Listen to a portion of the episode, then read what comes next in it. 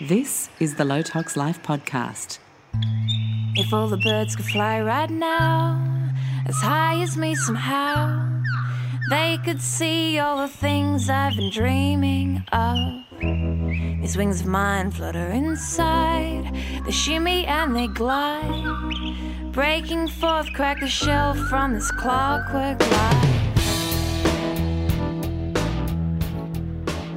Hello, and welcome to the Low Tox Life podcast. I'm Alex Stewart, your host, and today is show 220. I'm really excited about today's show. It's a continuation of our personal health series kicking off 2021. Happy New Year if you haven't tuned in yet. It's great to be back on air. Um, breathing. How's your breathing going? Because today's guest, Dr. Rosalba Courtney, has a PhD in breathing. She owns the Breath and Body Clinic in Sydney. Uh, and in today's chat, we talk about breathing tools, techniques, devices to help retrain respiratory muscles to be longer and more efficient. You know, you hear about these Olympic swimmers that have crazy, massive lung capacities compared to average everyday people. But it turns out we can all train our breathing, all of us, to be better, our lungs to retain more air. Uh, a whole bunch of really interesting stuff comes up in today's chat. So, um, Rosalba's PhD is in breathing, as I mentioned, uh, and she really was one of the people who uh, did a ton of work to define what optimal breathing actually was to, to come up with some tests to look at, uh, therefore, what suboptimal breathing is and then how to get a patient to regain breathing flexibility. So, uh, all is going to be explained in the show, but I guess what I want you to think about is you know, are you short of breath sometimes? Do you hyperventilate? Do you wake up in the middle of the night gasping for air? Uh, are you a snorer or your partner perhaps? Are you feeling easily puffed even with the smallest amount of exercise? And often, as we learn in today's chat, these things are put down to other things. Um, but what is absolutely certain is that breathing needs a new PR agency to take it to the rightful center stage place in supporting our health. And I'm really hoping that today's show helps you guys out there see the potential uh, that exists in really focusing in on our breath, the health of it, its flexibility, uh, and how to start actually tuning into what might be an issue, uh, what might be working really well. Uh, and it was one of those shows where, as I came to the end of it, I thought, oh my gosh, I've got like now a hundred questions about breathing. So this is definitely not the last show on breathing we're going to be doing. I um, I'm very excited to delve into this a little deeper this year, um, but it is certainly a brilliant start. And I'm really, really excited to share Rosalba's work with you. And I hope you enjoy the chat as much as I do. Now, before hooking into that chat, I want to just give a big shout out to the wonderful singer songwriter who is responsible for our intro show tune. These days, it's the wonderful Melanie Horsnell, and you can jump onto her website, uh, H O R S N E L L, Melanie Horsnell, and check out her CDs to download. Uh, she's a wonderful artist. I've known her personally for 20 years uh, more, even now. Back when I was a singer songwriter myself for a brief uh, few years there, uh, we were both on the pubs and club circuit together. Um, she always had a bazillion times more talent and uh, tenacity for the music industry, that's for sure. Uh, she's just truly a delight, a wonderful poet, a philosopher, the sweetest voice you've ever heard, but packed with emotion. Uh, I love her music. I'm, I'm, always so happy that I get to showcase a wonderful Aussie independent artist. And if you feel like lending an independent artist your support, there's nothing better you can do for an artist than download their music from their own website so that they get the benefit of that uh, directly. Uh, so that was one thing I wanted to mention. Then, of course, a welcome to the people who've joined the Low Tox Club this week. There's quite a few of you. Maybe it's a bit of a New Year's vibe, and you're thinking, nope, this year I'm actually going to make the time to do this. Um, and remember, you know, if you don't have time to look at anything for two weeks, no one's going to come chasing you. But there is so much wonderful stuff both in the club member dashboard where you get your um, monthly ebook on different topics. Very excited this month. We're doing a big uh, ethical investment, uh, super fundraising, uh, uh charity uh, carbon neutrality uh, sort of look at tons and tons and tons of resources that we've put together, researched in US, UK, and Australia, and to how to start changing your banking, your insurance, um, the status quo on the major banking and financial institutions as to whether they're still investing in new fossil fuel projects, etc. So We've put together a really great booklet to help people navigate this rather complex uh, and often confusing space. Uh, so, very excited about the February topic. January was actually um, healthy aging hacks. We looked at all the ways that we can age optimally. I hate the words anti aging. Having spent years in the cosmetics industry in the earlier part of my career, it does no favors to anyone messaging culturally uh, it's just, it's an antique. Let's call anti aging an antique. It is wonderful to age, it is a privilege to get older. Uh, it comes with many, many benefits. Yeah, sure, a few downsides, but you know what you're going to do. There's always a bright side of life, and healthy aging is just a much better way to to frame a body and face positive message uh, through uh, through the years that we start to get older and you start to see those wrinkles and you start to maybe feel a little bit different in your body. And this month, uh, just gone, January's ebook was all about how to optimize uh, ourselves as we age. Some pretty cool ideas in there. Uh, so you also have, of course, all of last year's booklets to dive into. So it's a wonderful, sweet deal, 49 bucks Australian a year you can jump on to lowtoxlife.com, hit the explore tab, and join the club is the very first option. That's probably the easiest way to do it. Uh, I could give you a URL, but uh, I'm not organized, and I'm now trying to type it into my bar while I talk to you. And yes, I can give you that URL uh, lowtoxlife.com forward slash the uh, hyphen low hyphen tox hyphen club. So you can find it that way as well. I'd love to see you there. It's growing all the time, and this year we have some very exciting little extra developments. So, on top of the ebook and the 50% off your courses all year round, uh, and the wonderful Facebook group that is minus trolls because of that um, small paywall. So it's a really beautiful, supportive space with high quality interaction.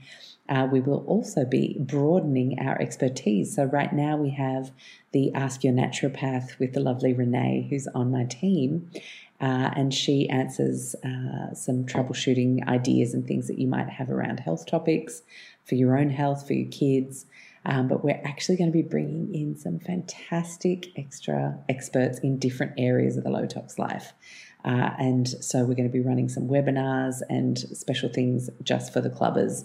Um, and, you know, that's my way of, of course, saying thank you so much for supporting us and our business, but also we just love supporting you and your goals. So having that uh, more communal space helps us all connect better. Uh, and I really love that. And it's wonderful to see everybody getting to know each other, the regulars that post and often help people. Really, really um, lovely. So, shout out to all the clubbers out there. And I look forward to seeing maybe you join us uh, this week or in the coming weeks. So that's all I had to mention for uh, today, and uh, I don't want to hold you back from this amazing interview with Rosalba all about breathing. So go ahead and enjoy. I can't wait to hear what you think. Hello, Rosalba. How are you? Hello, Alex. I'm very well today. How about I, you? I am great. I'm thrilled to have you on the show. It is a brand new year, and we are starting with a health series And I think one of the topics that just seems to fly under the radar for a lot of people as they search to improve themselves in many different ways these days, whether that's from a place of challenge or optimization, is breathing. And we've had a few gurus pop up in recent years who have brought this uh, to the forefront in terms of the importance of breathing well and oxygenating the blood. Uh, but uh, I'm really excited to bring who I think is probably one of the greatest gurus of all to the show, and that is you on breathing. And you are someone who has actually done a PhD in the subject of breathing. And my first question for you is um, what were some of the, um, the things, I guess, that made you think uh, breathing is big and I really want to study everything about this to see how I can help people on this front. Yeah. Well, it, it was like that. You know, I mean, my background is that I'm an osteopath, I'm a naturopath. I sort of trained back in the 70s when you could do everything. Yeah. so, and um, so I was always looking for new ways to help my patients. And I had some patients with breathing difficulties and, and strange symptoms. And so I kind of went looking and I, I saw that, you know, breathing retraining was the thing that you could do. And I started looking at breathing exercises and using them. And the more deeply I got into it, the more interested I became. And, and, and so, actually, one of the breathing techniques that really got me very involved was the Buteyko method. Mm. And so, I do, you know, I've sort of moved on from that, but that was one of the places I, I, I started with. And um, so I saw that people could get absolutely, you know, phenomenal changes in their health by working in a very disciplined, focused, and intense way with the breath. And I realized, oh, this is actually a healing tool. And of course, the yogis had always said that it's in Qigong, but I only kind of semi half believed that. But I saw some real incredible transformations. And um, so I ended up you know, chairperson of the Buteyko Association, and I wrote a training course, and I was training people all over the world. I went to Russia, met Buteyko, but the more I got into it, the more questions I had, and I realized that actually there was a lot of confusion. There were people saying this, and then other people saying the exact opposite. yeah, hello health. yeah, right. Oh. Hello health. Yeah. And for some reason, it just I got I, I got a bee in my bonnet, and I had to sort it out. And um, so I thought, well, I stopped, actually stopped teaching. I stopped teaching. And in 2002, I uh, enrolled to do a PhD at RMIT University. And what I really wanted to know was how does breathing heal? You know, how do you choose this technique over that technique for a person? And, um, but at the time, there was a lot of talk about this whole concept of dysfunctional breathing. Do you know that there's some sort of optimum breathing, that there's some sort of, um, you know, functional good breathing, and that there's something called dysfunctional breathing. So, so my PhD actually was called dysfunctional breathing, its parameters, measurement, and clinical relevance. So, so what I did was that I just developed a whole lot of um, tools. First of all, I developed a model for dysfunctional breathing, which I'm happy to talk about. And then I also developed some tools for assessing breathing. You know, so I, I developed some questionnaires, some manual therapy, some and a whole kind of protocol. And uh, and so I kept on sort of researching and publishing on that because I what I wanted to do was bring the art and the science together. Yeah, so important. Yeah, and and and, make it kind of structured so that as a breathing therapist, you could do some testing, you could evaluate a person as you were treating them, then you could retest to see if you'd fixed this dysfunctional breathing. So, one of the things I wanted to do really was uh, professionalize breathing therapy because we had bit of chaos out there, you know, a lot of contradictory ideas, something that had tremendous potential, but where you know, there was a bit of stuff that wasn't quite true and quite a bit of dogma and belief mixed up with some stuff that was really good and valid, you know, that had good mm. scientific backing for it. So I just wanted to kind of, you know, make it so that as a health professional, I could approach breathing training and breathing therapy in a in in a kind of a you know properly professional way. Mm. So, I guess, I mean, we're going to unpack a lot of that today, but I would love to start by focusing on what the body gains when we're breathing right. Because I think from that, we then reverse engineer what the, the not so good picture looks like, and we get back to what the, the real potential for um, helping us thrive is in when we are breathing well and maximizing um, the benefits of breath. Yeah, yeah. So, one of the things, one of the concepts that I sort of came up with is that there is no perfect breathing that's perfect for every person in every situation. Mm-hmm. All right. So, one of the key things about breathing, and, and, and, this is important because some people can get quite caught up in, oh, look, I should be breathing, you know, like this. I should always be breathing nasally, which is kind of true most of the time. I should always be breathing diaphragmatically. I should be breathing slowly in a relaxed manner. And that's all kind of true. But the thing is, your breath is integrated with every system in your body. And sometimes people who don't have good breathing, because they've had stress or disease or something like that, they're so focused on breathing right that they over control their breathing. Mm-hmm. So, that being said, if you do breathe well, you know, through your nose and you don't have excess tension in your breathing pattern and you're tending to breathe, you know, in a low, relaxed manner when you're relaxed, then that's good breathing. So, I suppose um, when you I'm kind of answering your question, but trying, trying to put it in this context of this idea of functional breathing. Yeah. Know, yeah. Can I talk about that? Can I talk yeah, absolutely. So, so the thing about breathing, and it does answer your question, is that it has many, many functions, mm. right? So it's got primary functions, and the primary function would be exchange of oxygen and carbon dioxide and the regulation of pH. Yeah. So if you're breathing well, not only are you regulating your oxygen, you're also regulating your carbon dioxide and your body's pH. So your breathing will respond to pH. So if you're very acidic, then it's appropriate for you to breathe more because your body needs to blow off some of that acidity. Wow. Okay. you know what I'm saying? So it's like someone who's very alkaline, you know, would breathe less. Someone who's more acidic would breathe more, and that's completely appropriate. Mm. And does the heartbeat mirror that as well? The, the heartbeat's a different sort of function of breathing. You know, so so you've got this uh, function of breathing being oxygen, carbon dioxide, pH, and that's kind of primary function of breathing. and someone who you know, has a really low oxygen because of something, you know, they're very obstructed in the airway or you know they've had something like covid you know and they've got heaps of clots and everything in their lungs. So someone like that to get more oxygen might need to breathe more mm. you know? Yeah.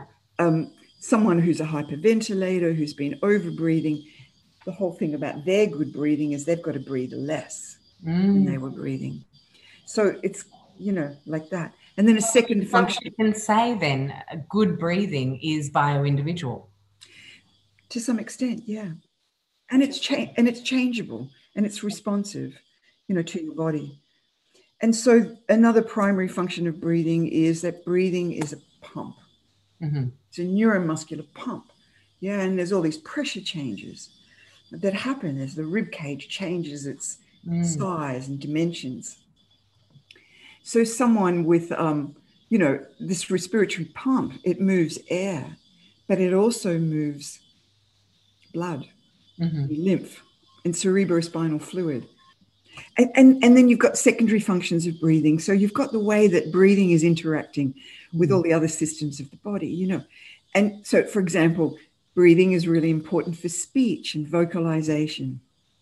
So there's all the stuff you've got to do to breathe and speak well and make sound well.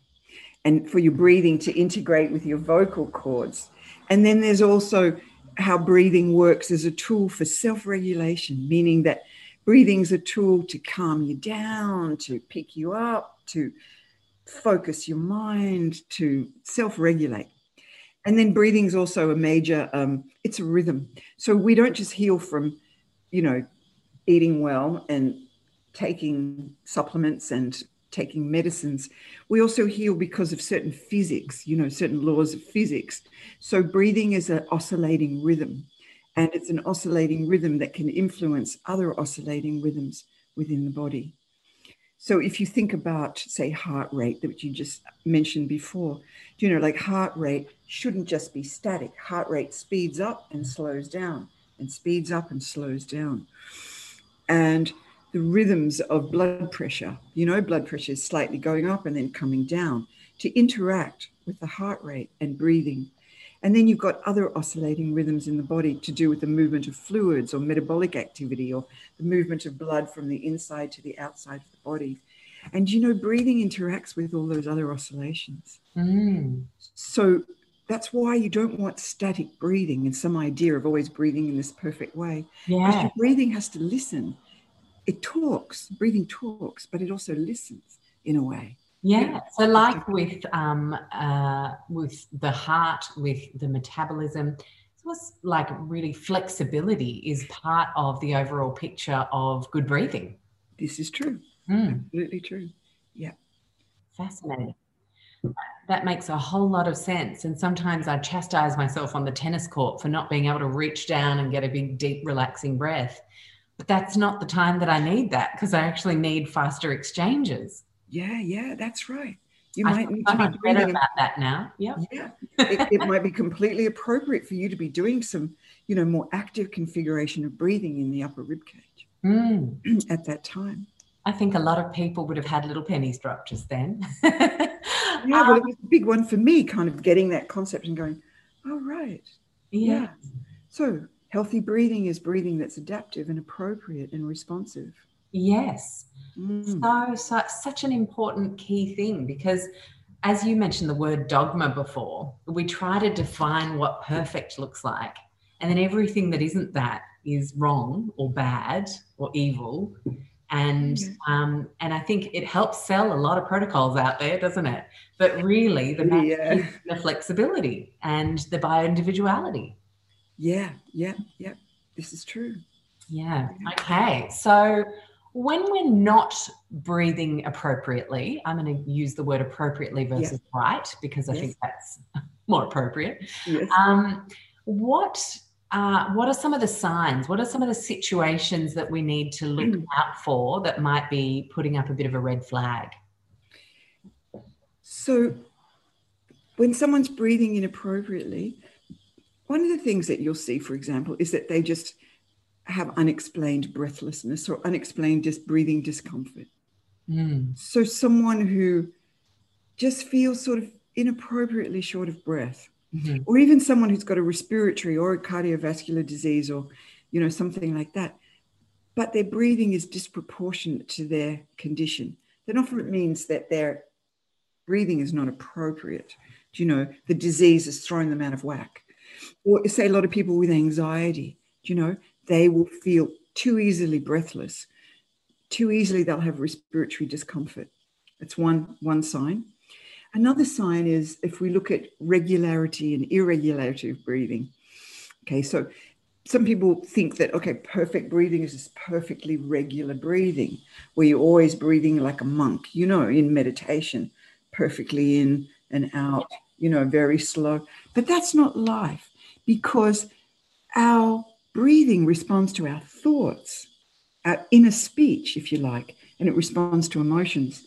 So, but what happens if you're excessively anxious and if your brain is too busy and if you're always anticipating, you know, problems and preparing for danger, you know, Mm. your breathing will become excessively irregular.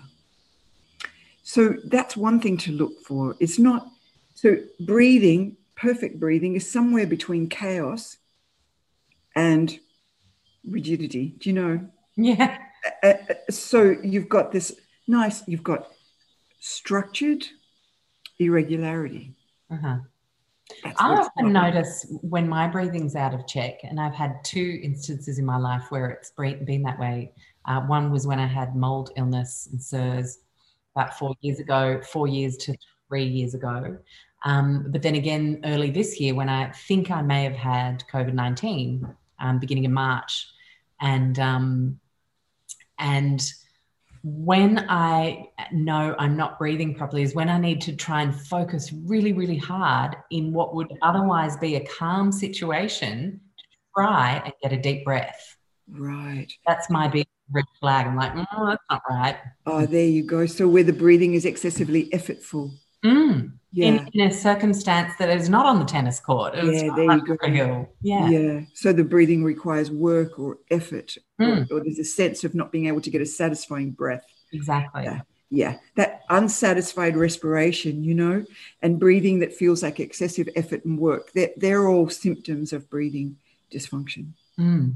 And where the, the neurochemistry of the breathing is just, it could be there's just pathology in your lungs. yeah. And that's what you've got to deal with.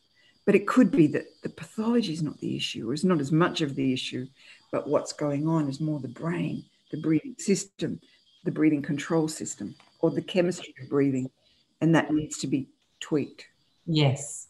and So- One of the things that a lot of people in the community uh, worry about or notice is the mouth breathing, whether it's in their kids and they're trying to uh, fix that and do some um, uh, myopathy and uh, that kind of training, or whether it's the snoring partner. Uh, you know, these two situations are pretty common, I think we could agree, in the modern world. Yeah. Yeah, becoming increasingly common too, apparently. Yes, exactly. And I think, like with everything on that graph that we can plot the rise of chronic health issues and all the things that we've added to the environment, to the diet, uh, and to the way that we um, treat disease, uh, you can just put them as growth growth uh, statistics together, really, Yeah. can't you? Yeah. Um, and I, so I think part and parcel of that is mouth breathing, uh, as we've spoken about with uh, Dr. Ron and Dr. Lewis Ehrlich on the show um, a couple of times. Um, and the fact, you know, Steven Lin as well, another um, holistic dentist who's done some amazing research uh, correlating traditional diets with perfect jaws and perfect um, nose breathing, like uh, Danae Price discovered back in the 30s. So, if people are dealing with these challenges, where do you start to support them um, when it comes to uh, breathing more appropriately? So, mouth breathing is an effect. So, it happens often for a reason. But once you're mouth breathing, it can perpetuate problems. So, stopping mouth breathing, sometimes you've got to look at the cause, deal with that. Which in child, with children, that might be enlarged adenoids and tonsils or reflux, for example or it might be, as you would have learnt from the doctors Ehrlich and um, Stephen, you know, Dr. Lin, that you know sometimes it's structural. It's that there's just not enough space. The the jaw is too narrow and crunched in the top, and also here in the bottom. So you've actually got an inhibition of facial growth that's made worse by mouth breathing, but sometimes it started in utero. Mm, You wow. get babies born with high arch palate. Mhm. And so, you know, the causes are complex. But once someone is mouth breathing, I'm actually doing a bit of research at the moment on patients, people with chronic um, mouth breathing who have uh, nasal disuse syndrome, because there is this thing called nasal disuse, Mhm. where when you don't breathe through your nose, the health of the nose declines. Oh, wow. So, But yeah. microbiome and Yeah, microbiome. Um, there are just certain regulatory mechanisms that are stimulated through nasal breathing. So there's been research done showing that when people have tracheos- tracheostomy, you know, and they've got that little thing in their neck to breathe through their neck, their whole nasal mucosa like just gets really congested and swollen and you know they'll get bacterial growth and they'll get you know a biofilm starting to develop in the nose and the actual oscillatory pressures from breathing stimulate hydration of the nose and they improve the ATP and energy production within the nose. And nasal breathing, you know, stimulates the release of, for example, that chemical called nitric oxide. And which you might have heard about because you know there's all this research about how it kills viruses, bacteria, and fungi, and um, it, kind of actually even reduce helps to reduce inflammation in the nose. So there's research out there showing if you can encourage nasal breathing, you know, if the conditions are, are right enough, if there's enough space there, some people just really need to see an ENT. Mm. You know, yeah. maybe have the turbinates reduced or they, you know, they need to do something else. But um, what, say, my job is when people come and see me is I'll just go, okay, can I start working with this person to help them nasal breathe? And I just have little tests and procedures that I do Do you know one of the one of the big ones which you might want to know yeah. is um, just a three minute nasal breathing test mm-hmm. research on this showing that if you can nasal breathe for three minutes mm-hmm. with tape on your lips or just holding water in your mouth like this you know Mm-hmm. You can do that for three minutes. You can do it for three minutes. You probably can rehabilitate your nose. Wow.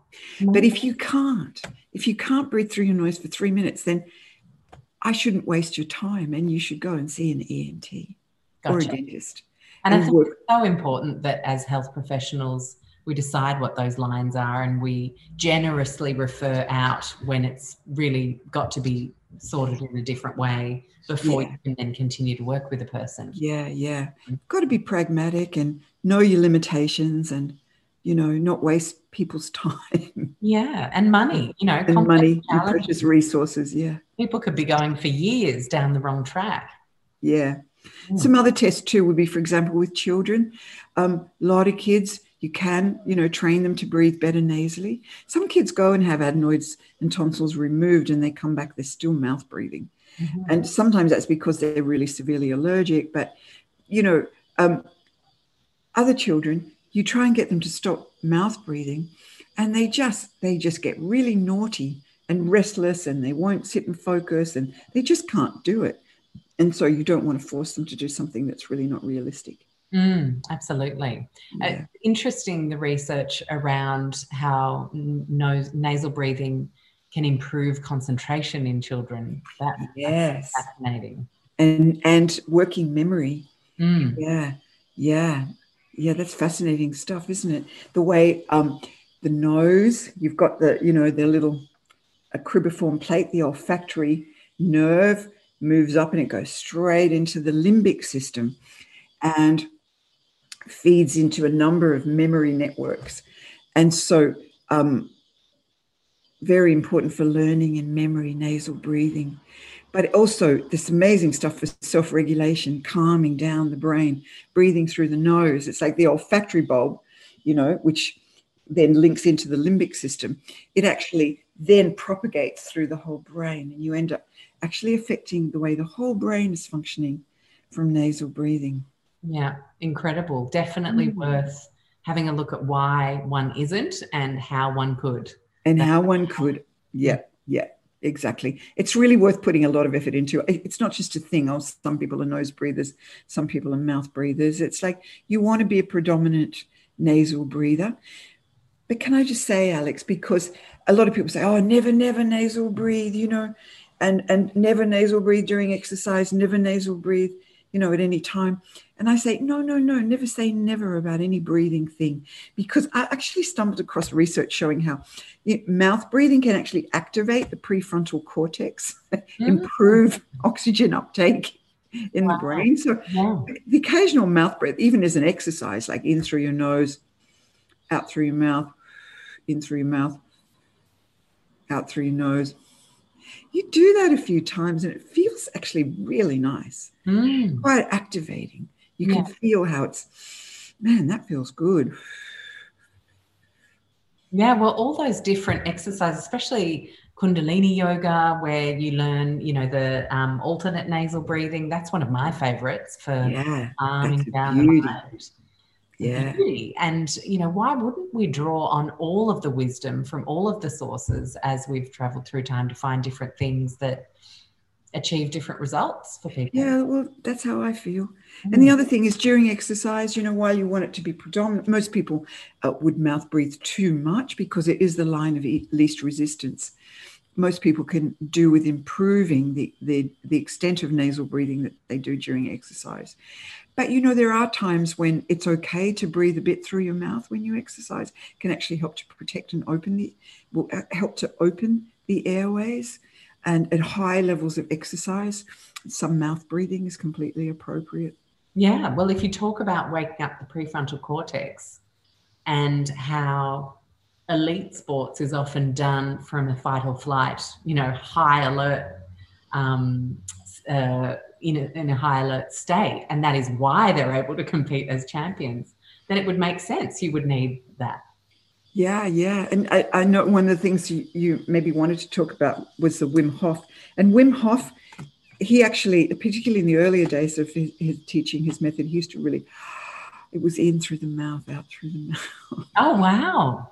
And the, the now people are going more nose because a lot of people are really aware that this nose is so important because the nose has so many functions. Mm. Um, but you know, Wim Hof is based on trying to get a sympathetic nervous system response. It's it's part of how the immune activation happens, and it's part of how people, you know, get strong and resilient by actually being able to, you know, build the resilience of the system. You know, the stress, the, the stress-induced response as well as the relaxation response. Yeah, absolutely. And and so you mentioned uh, Buteyko earlier on, and um, now you've just mentioned Wim Hof. How do we know what we bring into the work we want to do? Let's just say, you know, I want to become a better breather. I want to oxygenate my blood better. Then starts the Google search, and then you land on either Buteyko or Wim Hof or something else, or your work. Or how do we navigate the, the, the many options we have to decide what's going to work for us? Do you know, as a professional, I do it quite differently. I measure everybody. So, for example, if someone came to me, just talking about, say, Wim Hof and Buteyko. So, Buteyko says everybody is hyperventilating, and the cure for all disease is to breathe less and retain more CO2. Wim Hof says we should be breathing a lot to oxygenate our body. Buteyko says the way you get more oxygen to the body is by increasing CO2, which will help the release of oxygen from the red blood cell, you know, to the to the organism, to metabolizing tissue. And Wim Hof just goes, I was going to swear. he actually says, just breathe, motherfucker. You know. Do you know? I think that's the first time someone's ever used that word on my show. There you go. you can bleep, you you naughty lady. you can bleep it out. Too funny. No, I'm keeping it in. Well, I love it. Um, and so, so that becomes confusing for people because It they're like, "What on earth do I do?" What on earth do I do? It's like these diametrically opposite things. Mm. People get great results with both, but not everyone gets great results with both. And most of the time, people just self select. You know, they'll try Buteyko, hate it, doesn't work for them, so they don't do it, you know, or they'll do, but they'll do Wim Hof, doesn't work for them. You know, they get dizzy or they feel uncomfortable or it makes them tired or even makes them anxious. So they'll just self select and not do that. And, and, and I think that's how it happens in the world. Um, so my approach is like for example with the hyperventilation thing what i do is i actually carefully measure co2 so i measure people's resting co2 and then i put them under certain challenges. So do you know like i first measure resting co2 over about three minutes. I take average measures and then i get people to stand. And then i notice what happens to oxygen co2 heart rate and breathing rate when they stand. And there are some people, like uh, people with, uh, say, women often, with, uh, you know, postural orthostatic tachycardia syndrome, you know, POTS, which is a type of autonomic dysregulation. The minute they stand up, not all of them, a quarter of them, they really hyperventilate. And their heart rate goes up 20, 30 points. And I know if they did Wim Hof, they would fall apart. They just couldn't cope with that kind of, you know, intensity and stress. And then the next thing I do is I actually do a hyperventilation test, which is like getting people to do Wim Hof for two minutes, strong breathing for two minutes.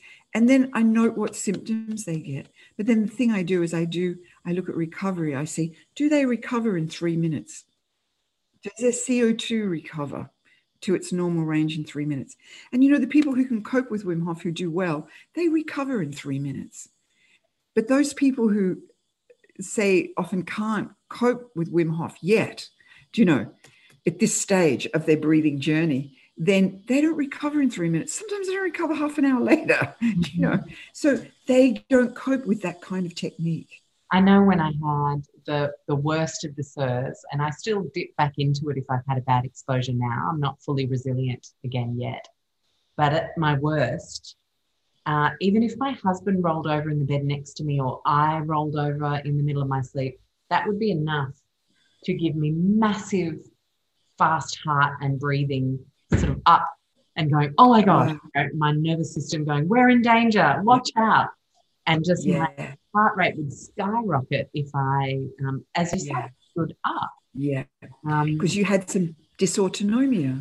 And it's so yeah. interesting that you mentioned that that type of a person would do badly on Wim Hof, because I remember going to a Wim Hof event, and even though uh, I had the euphoric sensation that they talk about with the ice bath, and maybe thermogenesis and the ice bath part of the therapy would be actually quite useful for building resilience, moving from hot to cold.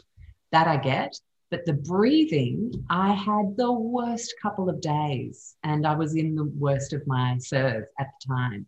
Yeah, yeah. Um, and so yeah. that makes a lot of sense now that you've yeah. explained it. Mm. The thing is, stress is good. Do you know, cold, hyperventilation, big breathing, you know, sauna, but it, it, hypoxia even hypercapnia, high CO2, or even low CO2, but it's got to be in your body's capacity to cope. So it's this thing of what doesn't kill you makes you stronger.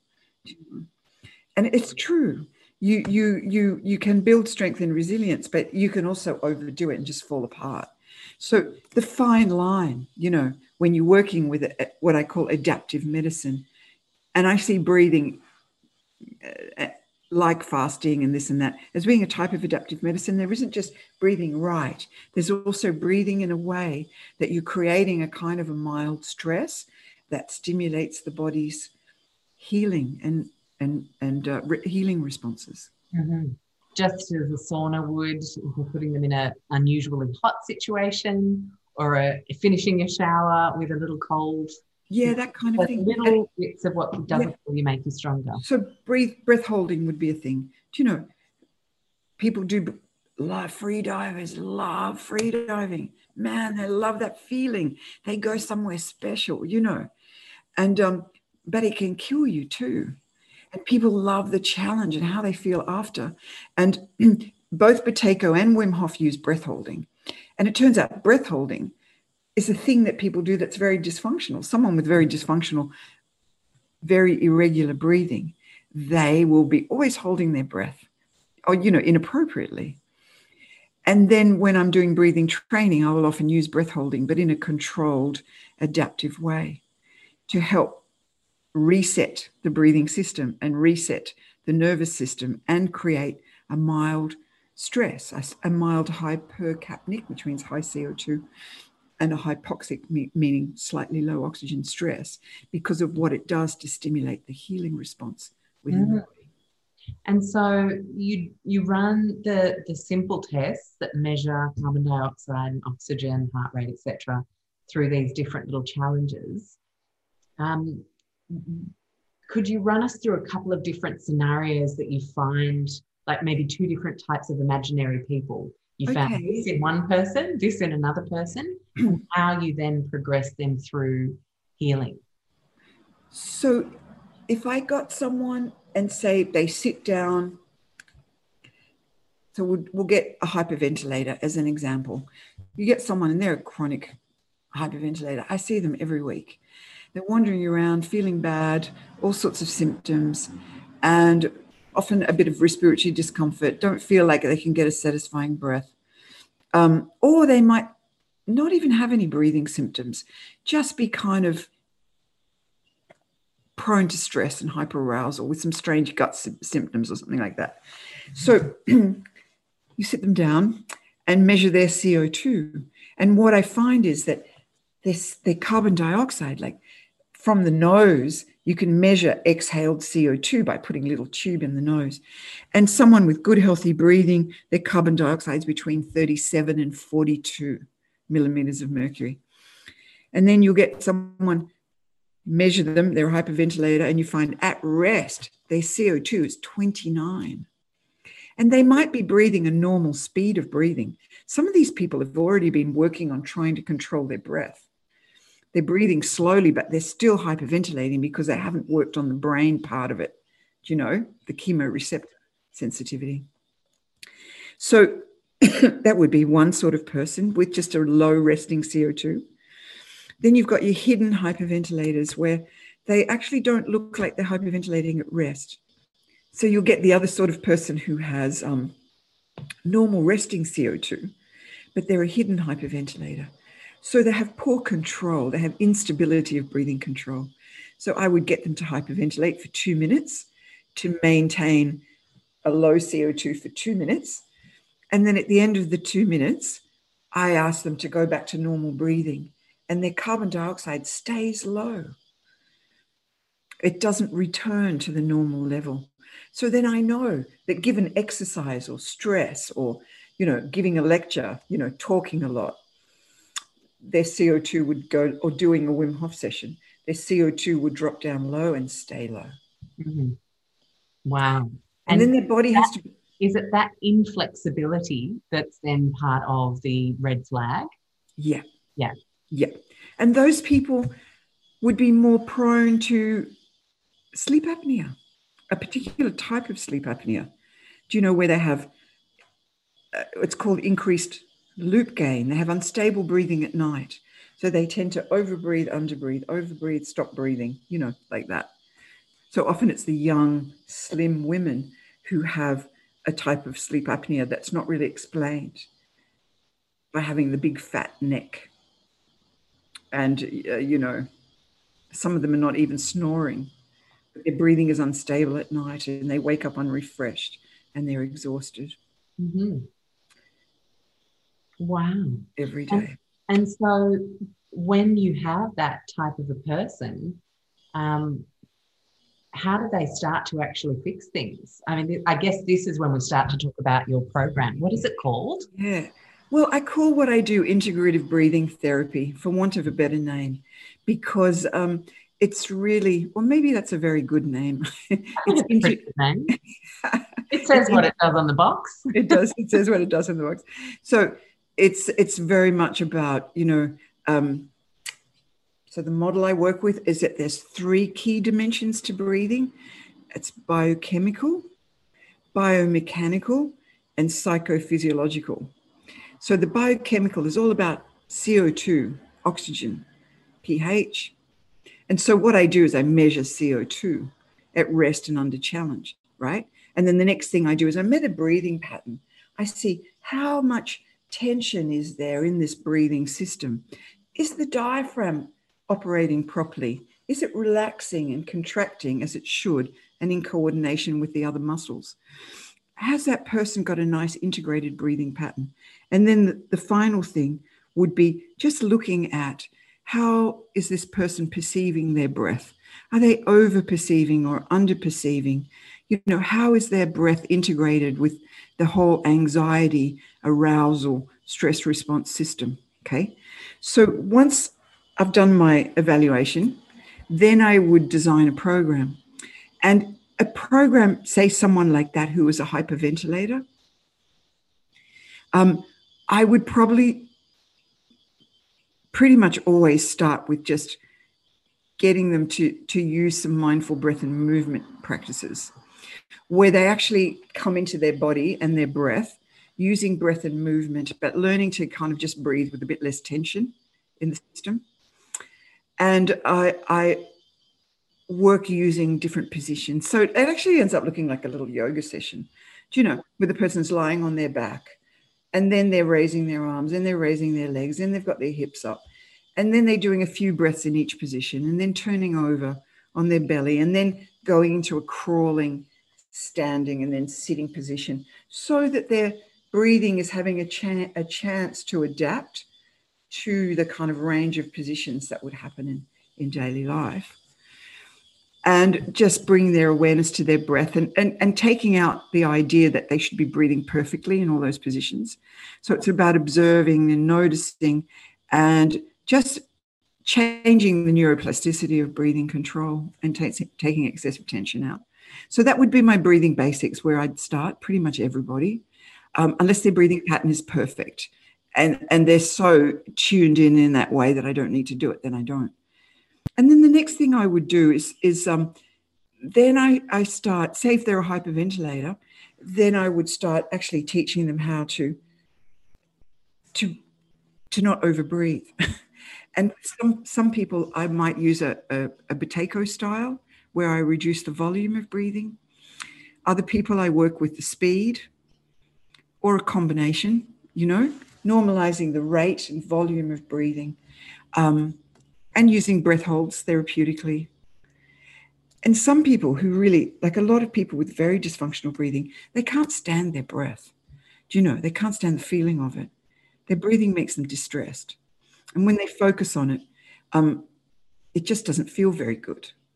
So, with those people, I use a, a, a different series of techniques called indirect techniques, where they actually learn to work with, um, they anchor into the body and then watch the breath a bit and then they move between the breath and the body so that then they gradually it's like a kind of a brain retraining really. yeah, yeah, yeah i'm actually yeah. doing ashok gupta's program at the moment in brain retraining so right right mm. and then once i've done that's basics then i might start using things like the power breathe you know like i'll i do use devices you know the power breathe and um, which is respiratory muscle training.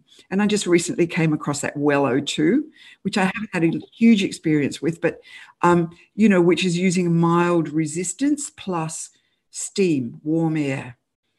You know, and for some people who've got a lot of um, you know mucus and congestion, plus weak respiratory muscles, something like that can be good. Or using um, do you know so it, it's like after i've taken care of the basics and i might use devices um, and then sometimes I would use things like, you know, I mean, actually, as I'm talking, I'm realizing sometimes these things are used early on. Sometimes I might use people to nebulize glutathione. You know, if inflammation and infection, I'll get them to nebulize glutathione um, to just reduce the inflammation in the lungs. And then one of my favorite breathing therapies, which I also tend to not do straight up in the beginning, and that's high altitude training. It's called intermittent hypoxic training. And it's giving controlled doses of high altitude air to kind of just reset the body's glucose metabolism, the oxygen system, and just make their whole cellular um, respiration as well as the respiratory system work more effectively. How fascinating. So when you so, so there's a lot to it. yeah, there's a lot to it. And you just said to regulate glucose metabolism. So I don't think a lot of people would know that the effectiveness and flexibility in your breathing has to do with how you metabolize sugar. Yeah, oxygen and sugar kind of work together. And it's really interesting because the the um like hypoxic intermittent hypoxic training is really helpful for metabolic syndrome and people with, um, you know, pre-diabetes and diabetes. And it's not used widely, but the research is really there.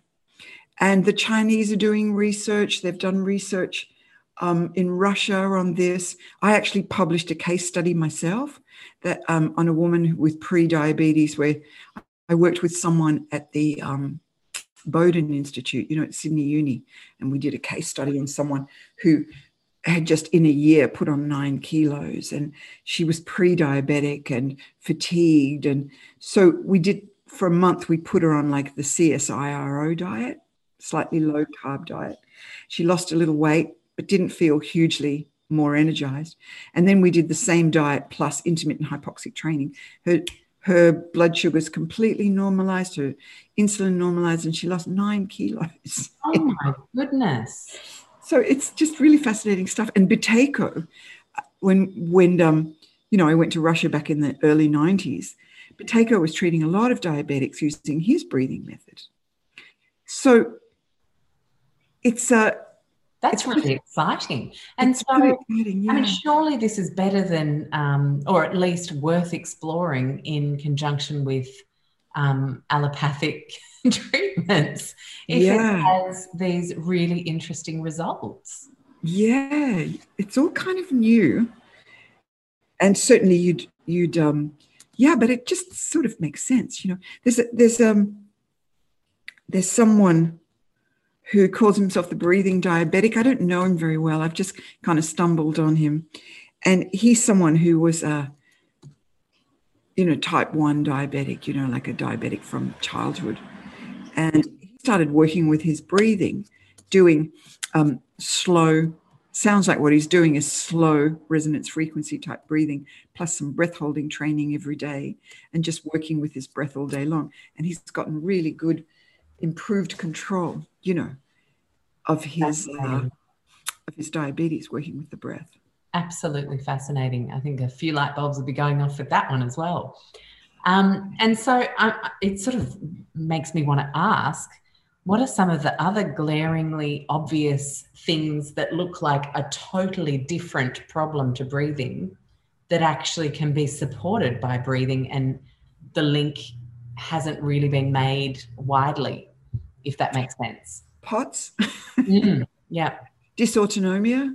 Mm-hmm. Um, do you know, like when you've got this is only starting to get attention quite recently, but there was a, a study that some physios did at, at Imperial College, London, where they got a whole bunch of, it was a, a POTS clinic, and they um, evaluated them for dysfunctional breathing. And they say, hey, 90% of these people with POTS have dysfunctional breathing.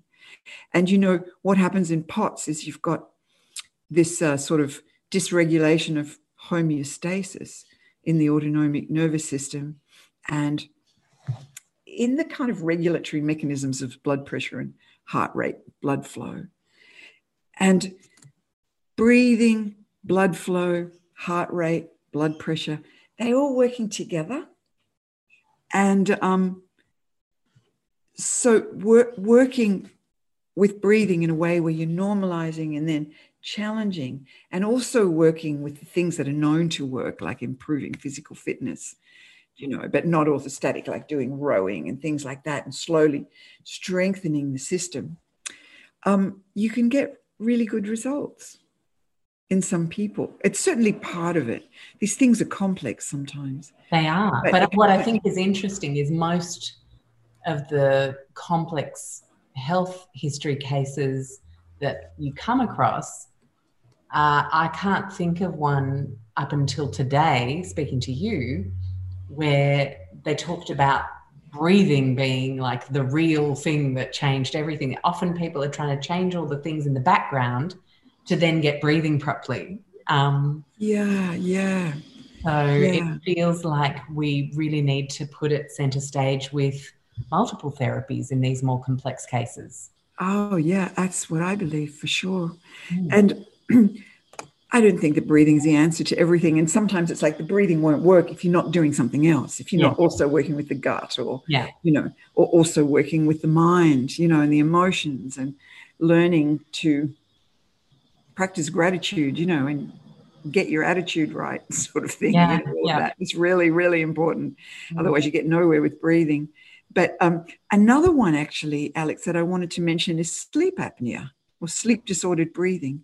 A lot of people don't know that sleep apnea isn't always solved with a CPAP or with a mandibular advancement splint. There are at least 20% of people with uh, sleep apnea where their major issue is actually functional. And it has to do with you know, breathing regulation and control. And um, particularly people with this syndrome that's called upper airways resistance syndrome, affecting a lot of younger women. And they often have a lot of insomnia, anxiety, um, low energy, unexplained symptoms. And what's happening is that all through the night, they're having cortical arousals where their brain is waking up. And often their breathing is really poor.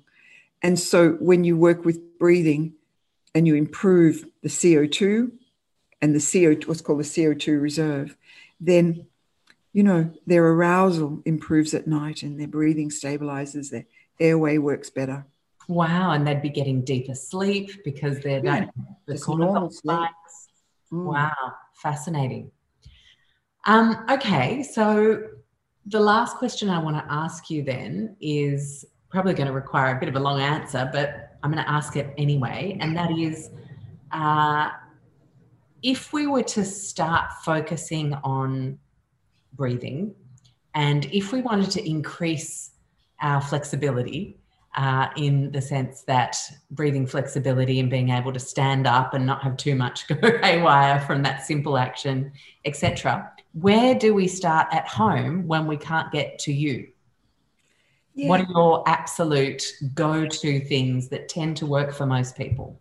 Do you know a breathing technique that's been shown to be incredibly useful and helpful for regulating the interaction between the heart, blood pressure, and breathing, and also to calm and stabilize the nervous system and make the chemoreceptors less sensitive you know, or more flexible, is a type of breathing called resonance frequency breathing. Have you come across that? Some people call it coherent breathing. I think that's a really good starting place for most people.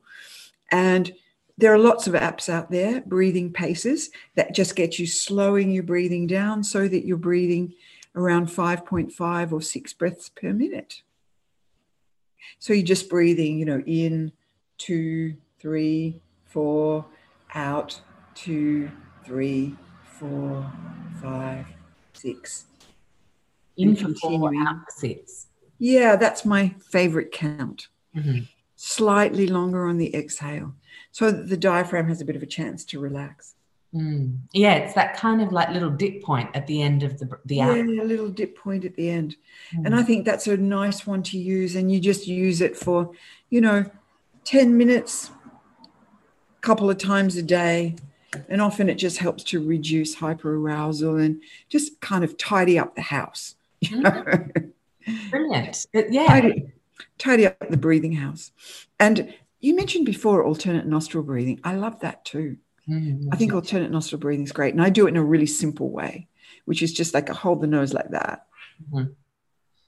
So that it's opening the nose Ah, just, you. Yeah, yeah, because when you do the go like that, it can be a little bit more. Yeah. yeah. So I just like that mm-hmm. gentle pressure up.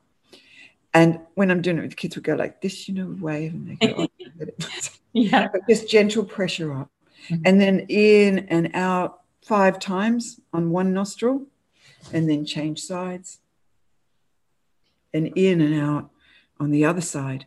It's really relaxing, and it's not complicated. Mm. You're not needing to do complicated counts or remember.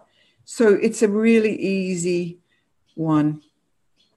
And mm. I, I enjoy that. And when I'm showing it to people, I start to show them, and then I get so relaxed, I don't want to talk anymore. I'm chilling out now. You can leave. I'm chilling out now. Now you can leave. Yeah. So they would be two. I yeah. would say can't can't really go wrong. No. Just uh, resonance frequency breathing. That being said, don't think that you should do it all day long. Mm. Resonance frequency breathing isn't our everyday breathing, it's our special breathing when we're coming back to reintegrate. Yeah. Well, it's kind of like you wouldn't have someone cleaning your house all day long, making everything perfect all the time. Well, that's actually a very good analogy, isn't it? Because some people do over tidy, don't they? Yeah. And well, that leads to nowhere good. So yeah. it would make sense that you need to do it as a tidy Um, but you need to have the flexibility to not freak out if there's a blazer over the chair when the kid comes home from school. Yeah, absolutely. and you want to be human and feel your passions, you know, mm. and feel your feel your normal, appropriate responses, which will have a type of breathing that goes with them, mm. which is completely normal. Yeah. Thank you so much, Rosalba. I think this has been such a wonderful deep dive into breathing and a subject that confuses people again because I think often we have to we feel we have to define what is perfect and right and then everything else is either a failure or something we need to work on or another thing we need to buy to make it better when really uh, the aim of the game is flexibility and you've given us so many wonderful tools to get there now i know you also train health professionals so, mm. you know, for people all around the world, uh, people who can't get to you in Sydney, I'd imagine you're a very busy lady in clinic. Uh, and how would we know who has been trained by you? You know, I'm really working on that. I'm, I'm just, I've taken a couple of months out of clinic now to work on the integrative breathing practitioner training. And I'm, I'm really sort of at the stage of my life and career where I really want to just package all of this and make sure that there are plenty of people trained in this stuff so that they can provide this service and then I can make that known. At the moment, it's not really at that stage. Okay, right. But we can look forward to it soon. Look forward to it soon. Wonderful. Well, all your other details are in the show notes. And I want to say thank you again for joining me today. Thank you, Alexx. That was wonderful. Well, there you have it. Thank you so much for tuning in today. I hope you enjoyed today's interview. And I want to remind you that you can come join me on social on Instagram at Low Tox Life, or one word, or my personal Instagram uh, at underscore Alex with two X's, Stuart, S T U A R T.